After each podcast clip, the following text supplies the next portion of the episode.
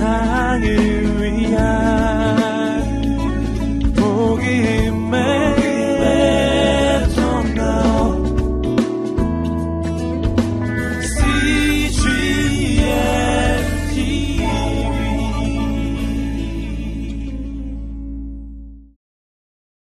다윗의 후반부 인생은 죄의 무서운 결과를 예, 보여주고 있습니다.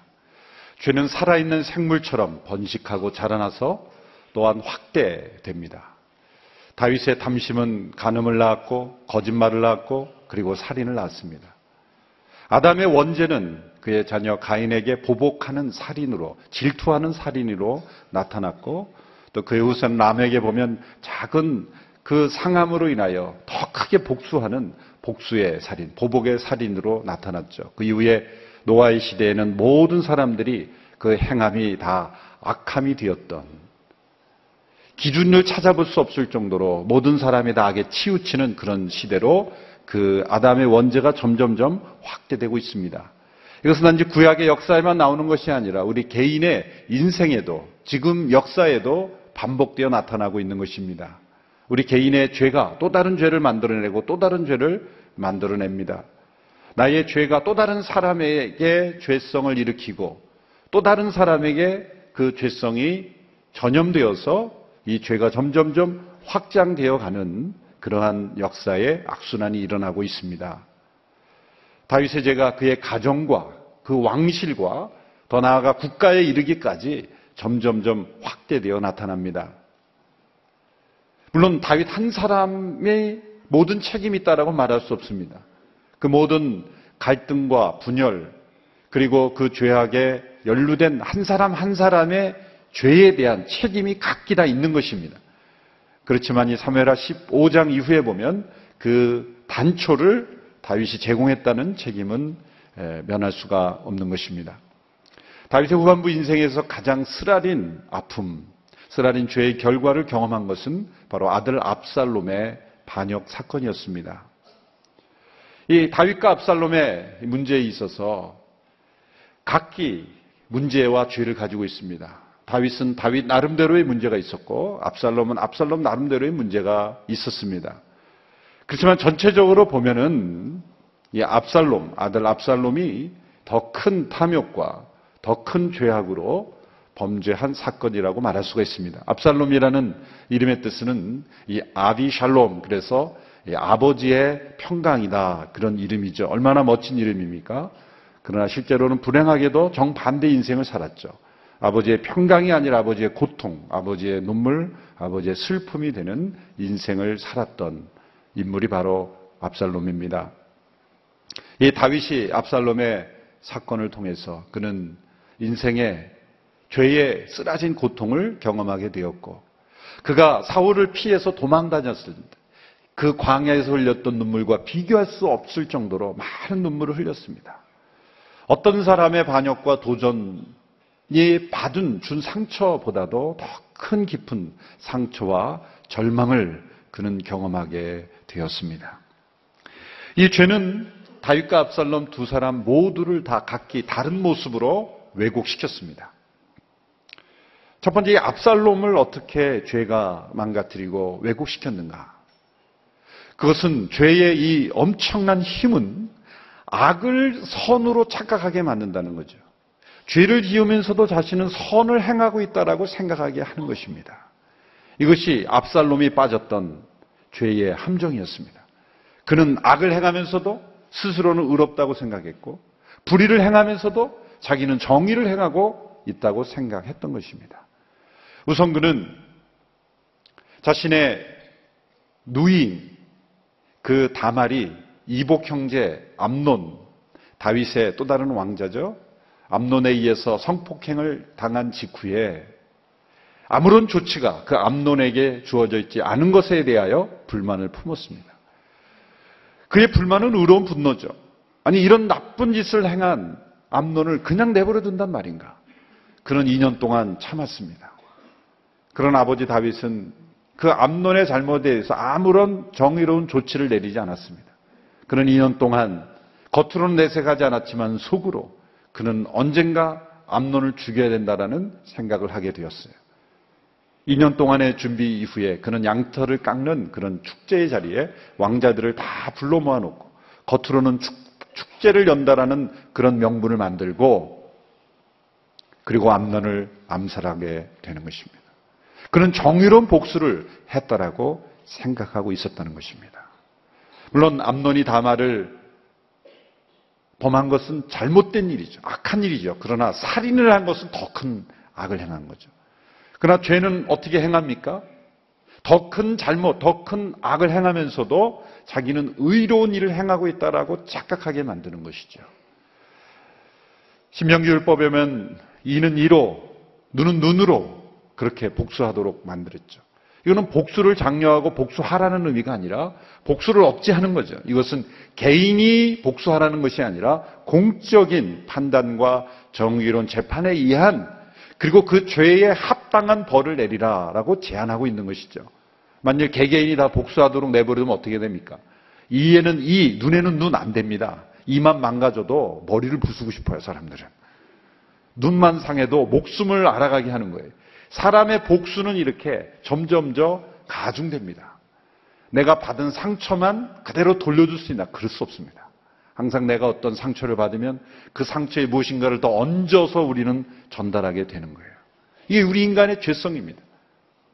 이 압살롬의 복수는 그가 받은 상처, 그의 누이가 받은 상처보다도 훨씬 더 심한 죄와 악이었음에도 불구하고 그는 전혀 죄책감을 느끼지 못했다는 것이죠. 그는 암론을 죽인 후에 도망갑니다. 그의 외할아버지가 있는 구술, 지금의 요, 이 요단강 동편, 예, 갈릴리 동편에 있는 지금 바산 광야라고 하는 그 지역에 있는 이 구술 왕. 다윗이 그 구술 왕의 딸과 아, 결혼했기 때문에 그 자손이 압살롬이었죠. 외할아버지에게로 도망을 갑니다. 보호를 받습니다. 3년 동안 그는 도피 생활을 합니다. 다윗은 그 압살롬을 못 잊어 했어요. 그 그리워하고 있는 것을 알고 그 신복인 요압이 그 다윗의 마음을 읽고 3년이 되었을 때 요압이 그 압살롬을 사면시키고 되돌아올 수 있도록 다윗을 설득합니다. 그래서 되돌아옵니다.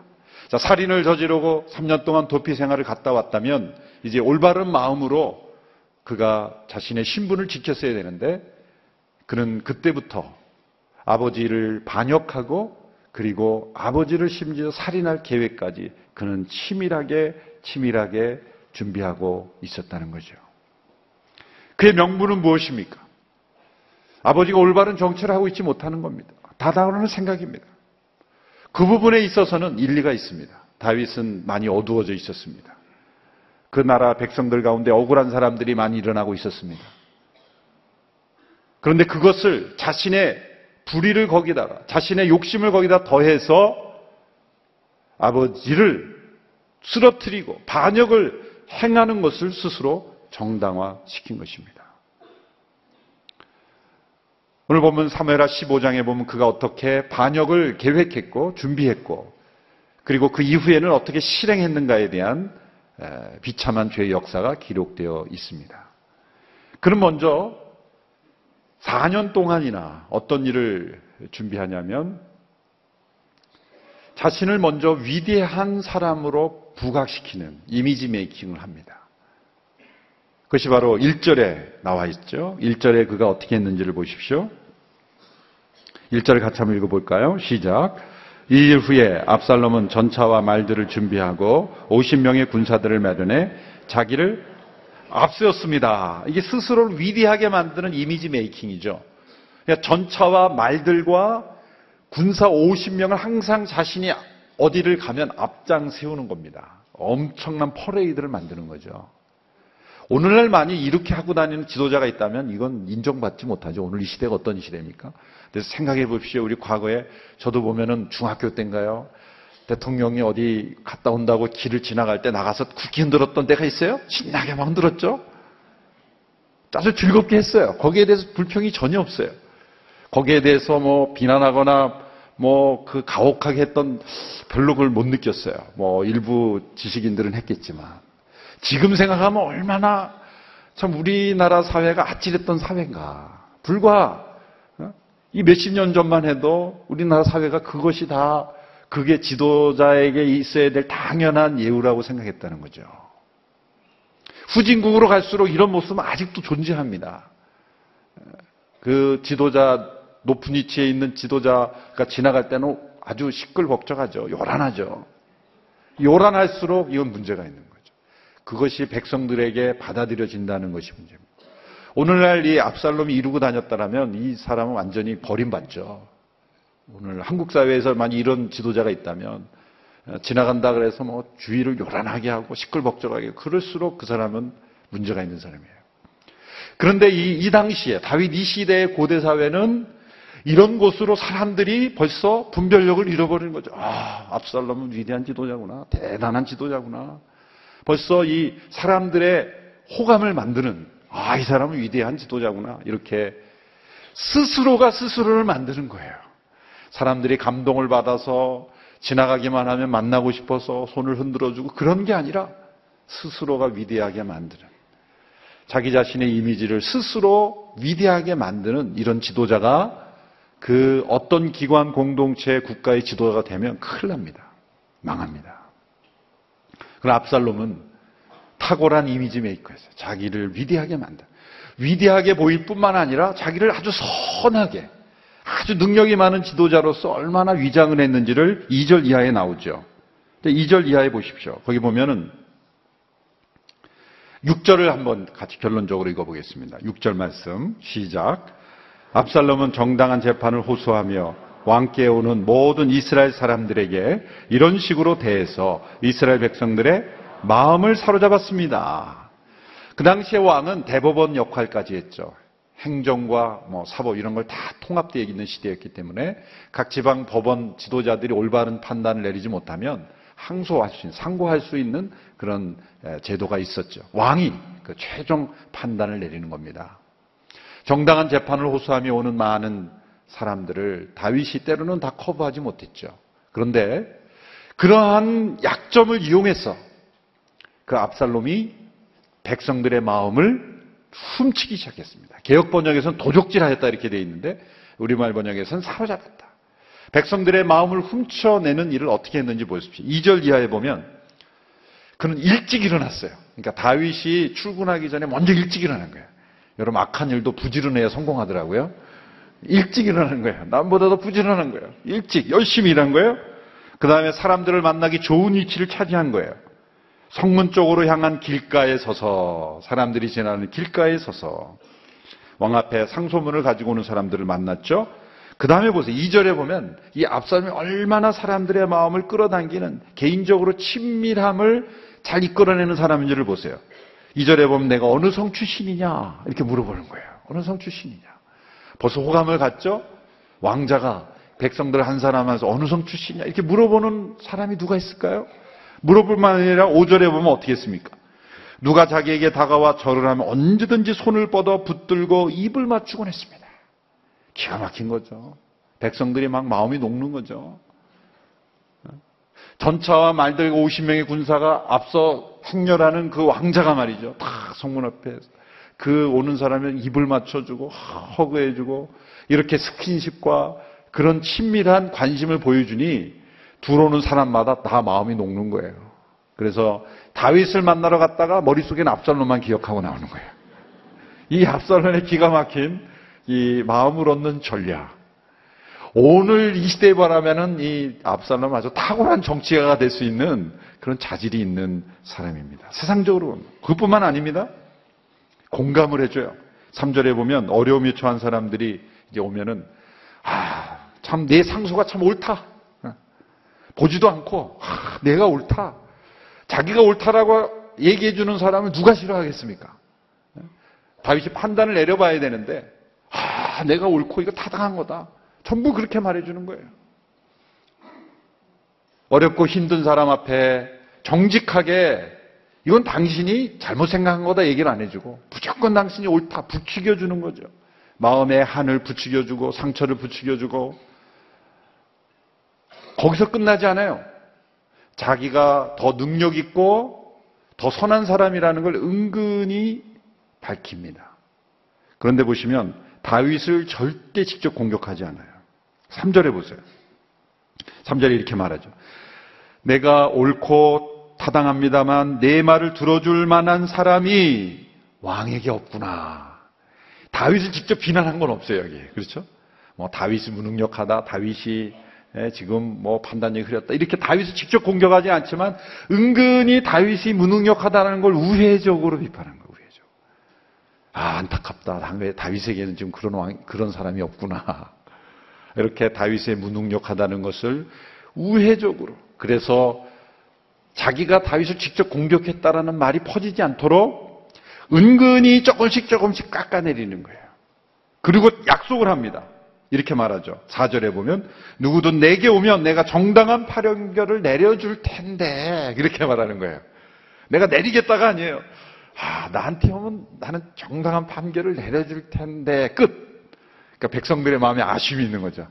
아, 세뇌를 당하는 거야. 이, 이 압살롬에게 가면 이 정당한 내가 옳은 것을 증명해 줄 수 있었을 텐데 다윗에게 가니 이게 옳은 게 판단이 안 됐구나. 물꼬를 자기에게로 돌아오게 하는 거예요. 하루만 잃은 게 아니라 4년 동안이나. 그러니 백성들은 전부 다윗에게 만나러 갔다가 압살롬만 보고 오는 거예요. 인상이. 다윗은 바쁘니까 잠깐 만나고 하고 압살롬은 그렇게 친절하게 허구도 해주고 만나주고 대화해주고 어느 성 출신이냐 뭐 사는 게 어떠냐 참 안타깝다 내가 참 당신이 정말 옳은데 이게 해결이 안 돼서 어떡하냐 그러면서 공감해주고 친근하게 대해주고 그리고 마지막 한마디. 내가 재판했으면 정당하게 끝났을 텐데.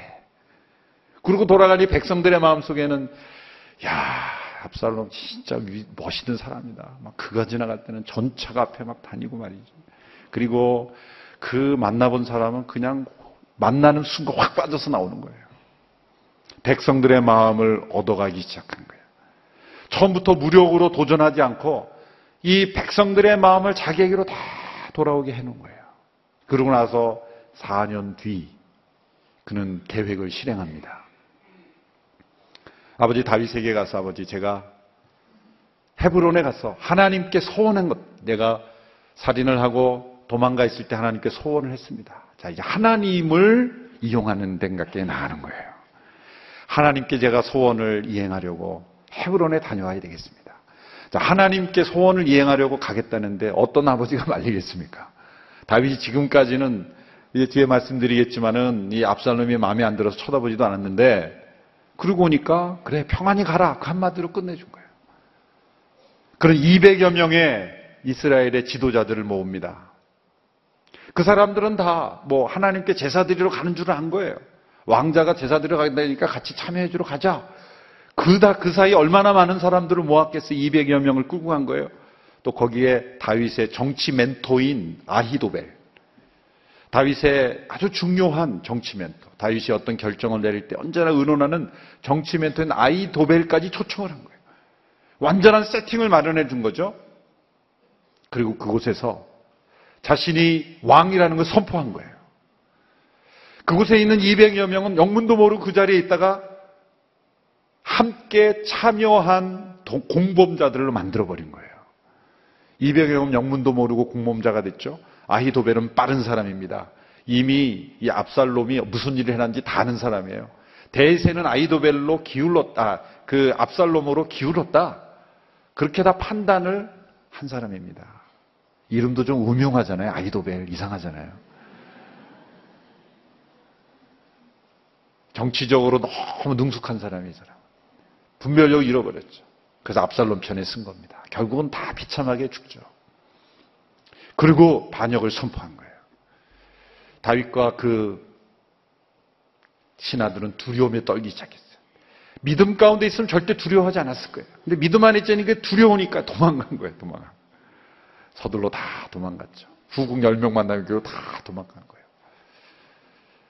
그때 이제 무비보셋이 함께 도망하지 못해서 나중에 오해를 받았지만은 이런 일들이 일어난 거예요. 자, 다 이 압살롬이 왜 반역을 감행했습니까? 그리고 나서 나중에는 이 다윗을 제거하려고 최종적으로 전쟁을 벌이죠.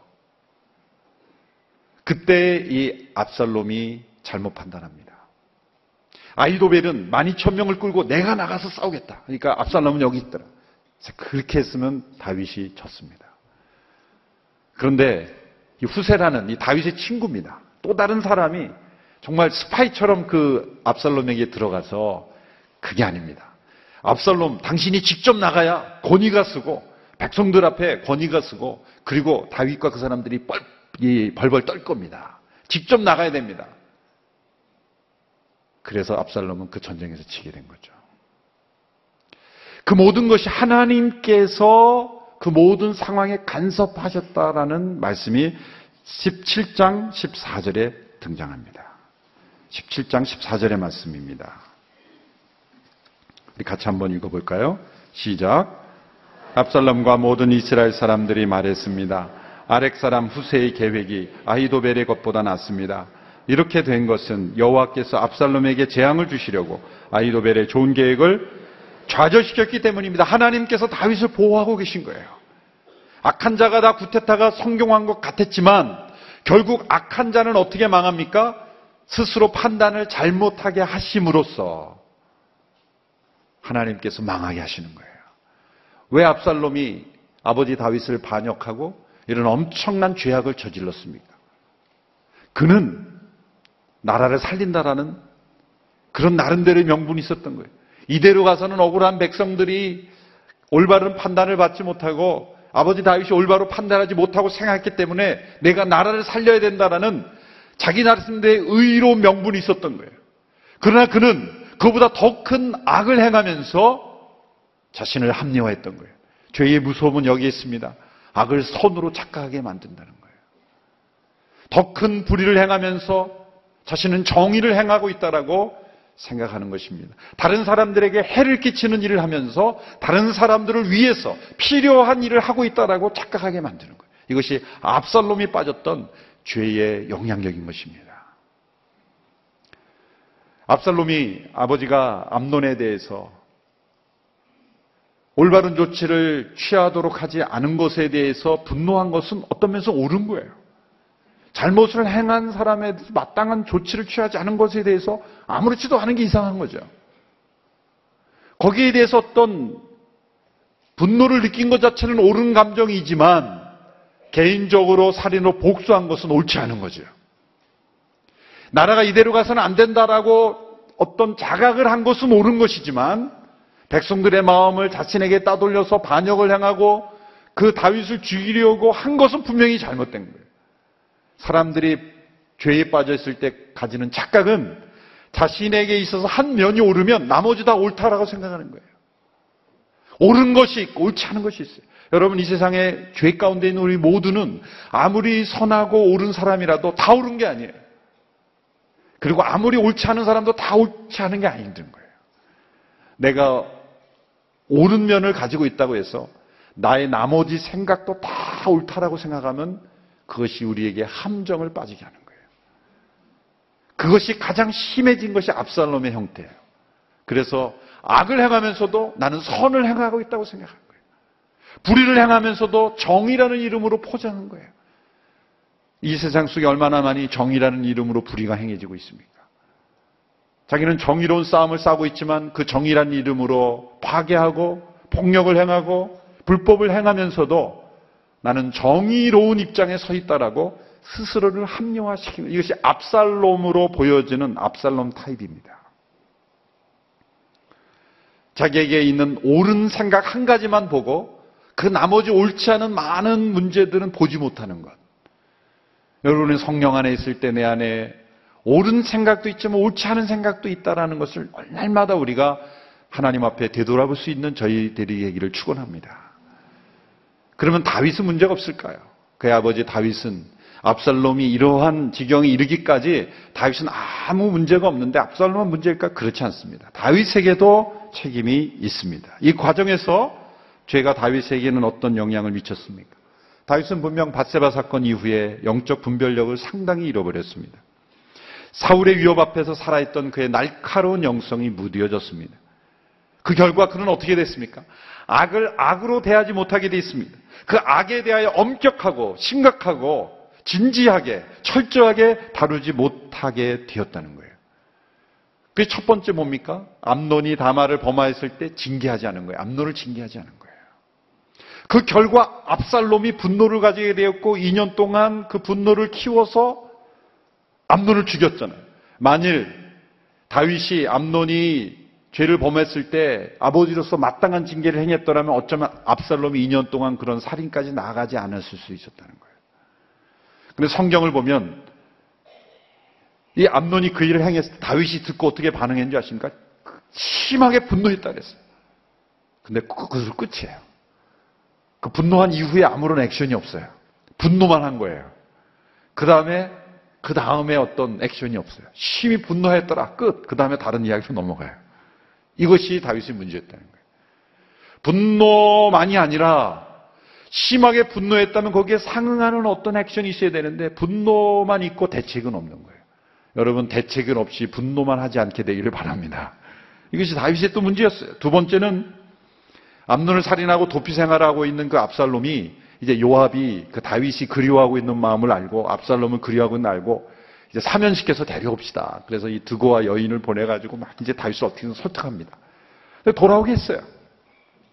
자, 사면을 하고 용서하고 돌아오게 했으면 어떻게 맞이해야 됩니까? 그동안에 있었던 무엇이 문제인지를 서로 대화하고 서로 풀 거는 풀고 또 우리가 이것을 잘못했는지를 되돌아보고 이렇게 대화와 어떤 화해와 하나됨을 통해서 그런 회복의 과정을 이루어야 되는데 성경에 보면 다윗이요 2년 동안 쳐다보지도 않았어요. 부르지도 않았어요. 냉정하게 그 압살롬을 냉대했어요. 모순이죠. 자 용서를 하고 사면을 해서 데려왔으면 따뜻하게 맞이해야 되는데 막상 불러놓고 보니까 쳐다보기도 싫은 거예요. 아들이 안 보였을 때는 그리웠는데 막상 오고 나니까 이거는 열받아가지고 쳐다보기도 싫은 거예요. 분노만 일어나고. 그래서 아예 자기의 앞에 오지도 못하게 한 거예요. 냉대한 거예요. 압살롬은 또 상처를 받은 거예요. 그 거절감 속에서 반역과 아버지를 해치려는 그 미움이 그 마음속에 일어났다는 거예요. 사실은 암론을 살인하고 도피 생활을 할 때 아무런 조치 없이 그냥 복귀시킨 것이 문제였어요, 사실은. 거기서부터 문제가 있는 거예요. 신중했어야 돼. 거기에 대한 엄격한 책임과 어떤 회개를 요구하고 돌아오도록 했는데 단지 그립다는 이유 때문에 돌아오게 한 거예요. 거기서부터 사실 문제가 생긴 거예요. 무분별한 용서였던 거예요. 하나님의 사랑, 하나님의 용서는 무조건적이지만 무분별하지는 않습니다. 여러분 무조건과 무분별을 착각할 때가 많아요. 하나님의 은혜는 무조건적인 은혜지만 값싼 은혜는 아닙니다. 무분별한 은혜는 아닙니다. 다윗은 무분별한 용서를 베풀었던 거예요. 그러므로 인해서 압살롬은 돌아와서 그 아버지의 냉대 속에서 분노를 더 키우고 반역 계획과 엄청난 혁명의 계획을 품었던 것입니다. 만일 돌아왔던 압살롬을 그 아버지 다윗이 누가 보면 15장에 돌아온 아들을 대해주듯이 정말 따뜻하게 대화하면서 그의 상처와 그의 죄악과 그의 모든 것들을 씻어주는 치유의 과정을 거쳤더라면 이 다윗 왕궁의 이런 반역의 역사, 다윗이 왕궁을 버리고 도망가는 이런 엄청난 분열의 역사는 일어나지 않았을지 모릅니다. 다윗이 모든 과정에서 악을 악으로 대하지 않았다는 거죠. 우유부단했다는 것이죠. 압살론처럼 악을 선으로 생각하진 않았지만 악을 악으로 대하고 엄격하게 대하지 않았기 때문에 생겨난 일입니다. 엄격한 징계를 해야 할 일에 대해서는 관대하고 관대하게 품어야 될 시점에서는 엄격하고 혼론이, 혼돈이 생긴 겁니다. 이 다윗의 우유부단함이 바로 압살롬의 죄악에 영향을 주었고 압살롬의 죄로 인해서 암론이 죽게 되었고 결국은 다윗이 압살롬이라는 아들을 잃어버리게 되었죠. 압살롬이 마지막 그 전쟁에서 어떻게 죽게 됩니까? 정말 어처구니 없이 죽게 돼요. 전쟁하다 죽은 게 아니라 말 타고 다니다가 상수리 나무에 그 압살롬이 머리가 굵고 굉장히 아름다웠거든요. 압살롬이 전체가 아름답지만 가장 아름다운 게 머리털이 어, 어떤 게 아름다운지는 잘 모르겠습니다만 하여튼 뭐 너무 머리털이 굵고 아름다웠다 그랬어요. 그런데 상수리 나무 타고 가다 오새를 타고 가다가 그 머리가 상수리 나무에 걸린 거예요. 그래 죽었어요.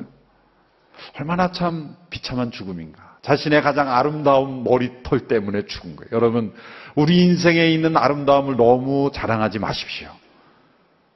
죄 가운데 빠지면 그 아름다움 때문에 망할 수 있다는 거죠. 그 압살롬을 통해서 보여주는 겁니다. 여러분 다윗의 왕실 가운데 죄의 악순환이 일어났어요. 암론의 죄는 압살롬의 죄를 만들어내고 압살롬의 죄는 또 다시의 죄를 불러일으키고 또 서로의 죄 때문에 아들들을 잃어버리는 그러한 다윗의 불행한 역사. 죄가 한 사람뿐만 아니라 가정과 국가 전체에 어떻게 확장되어 가는가를 우리에게 잘 보여주고 있습니다. 압살롬은 악을 선으로 생각하여 가정과 국가에 큰 혼란을 일으켰죠. 다윗은 악을 악으로 엄격하게 대하지 않는 우유부단함으로 인해서 아들을 잃고 아들의 군대와 싸우는 비참한 불행을 겪게 되었습니다. 이 다윗과 압살롬의 비극적인 역사가 주는 교훈은 죄의 역사는 고통으로 끝난다는 것이죠. 한 사람의 고통만이 아니라 많은 사람의 고통으로 끝난다라는 것입니다. 우리 안에 있는 죄, 이 아담의 원죄가 끊임없이 서로에게 서로에게 영향을 주고 확산되어 가고 있는 이 죄의 악순환을 끊어버릴 수 있는 것은 십자가의 보혈인 줄로 믿습니다. 보혈의 능력인 줄로 믿습니다. 십자가에 우리 자신을 못 받고 나의 죄가 온전히 씻어질 때 우리의 죄가 우리의 자녀들에게 영향을 미치지 않고 그리고 우리 사회에 영향을 미치지 않도록 우리의 죄를 십자가에 못 박는 저와 여러분이 되기를 주님의 이름으로 축원합니다. 기도하겠습니다. 이 시간 함께 잠시 기도할 때 주님 나의 죄가 우리의 자녀들에게 분노를 일으키고 우리의 자녀들의 죄를 영향을 미치는 더 강화시키는 나의 죄가 되지 않게 하여 주시옵시고 나의 죄로 인해 주변의 사회에 영향을 미치는 그런 그런 일이 없도록 주여 불쌍히 여겨 주시옵시고 다윗과 압살롬의 그 가슴 아픈 일들이 더 이상 일어나지 아니하도록 주님 우리를 궁히 여겨 주시옵소서. 함께 기도하며 나아가도록 하겠습니다. 살아계신 하나님 아버지, 죄와 불행의 역사가 땅 가운데 반복되고 있습니다.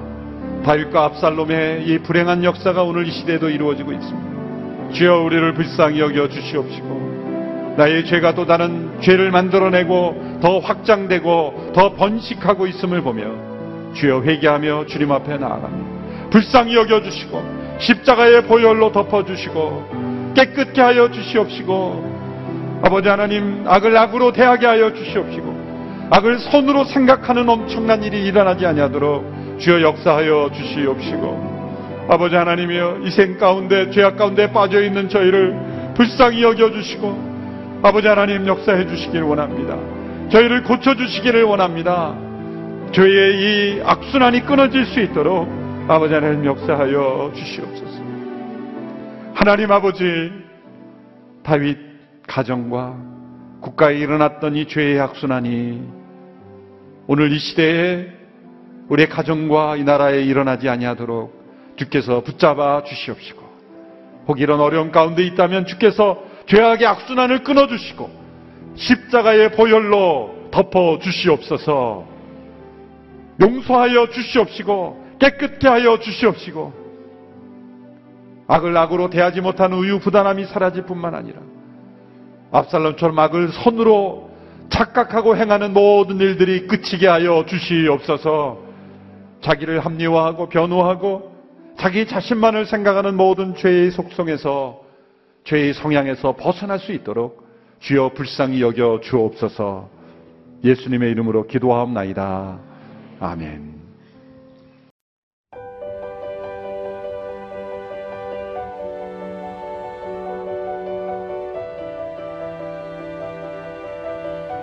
세상에는 수많은 교회들이 있지만 더 깊이 있는 말씀 강해를 찾기 위해 크기로만 교회를 선정하지 않습니다. 보다 좋은 영적 콘텐츠를 더 많이 나누기 위해 방송비를 받지 않습니다. 1년 365일 복음만 전하고 싶어서 우리는 광고를 하지 않습니다. 온누리의 복음을 땅끝까지. CGN TV와 함께 땅끝 성교사가 되주세요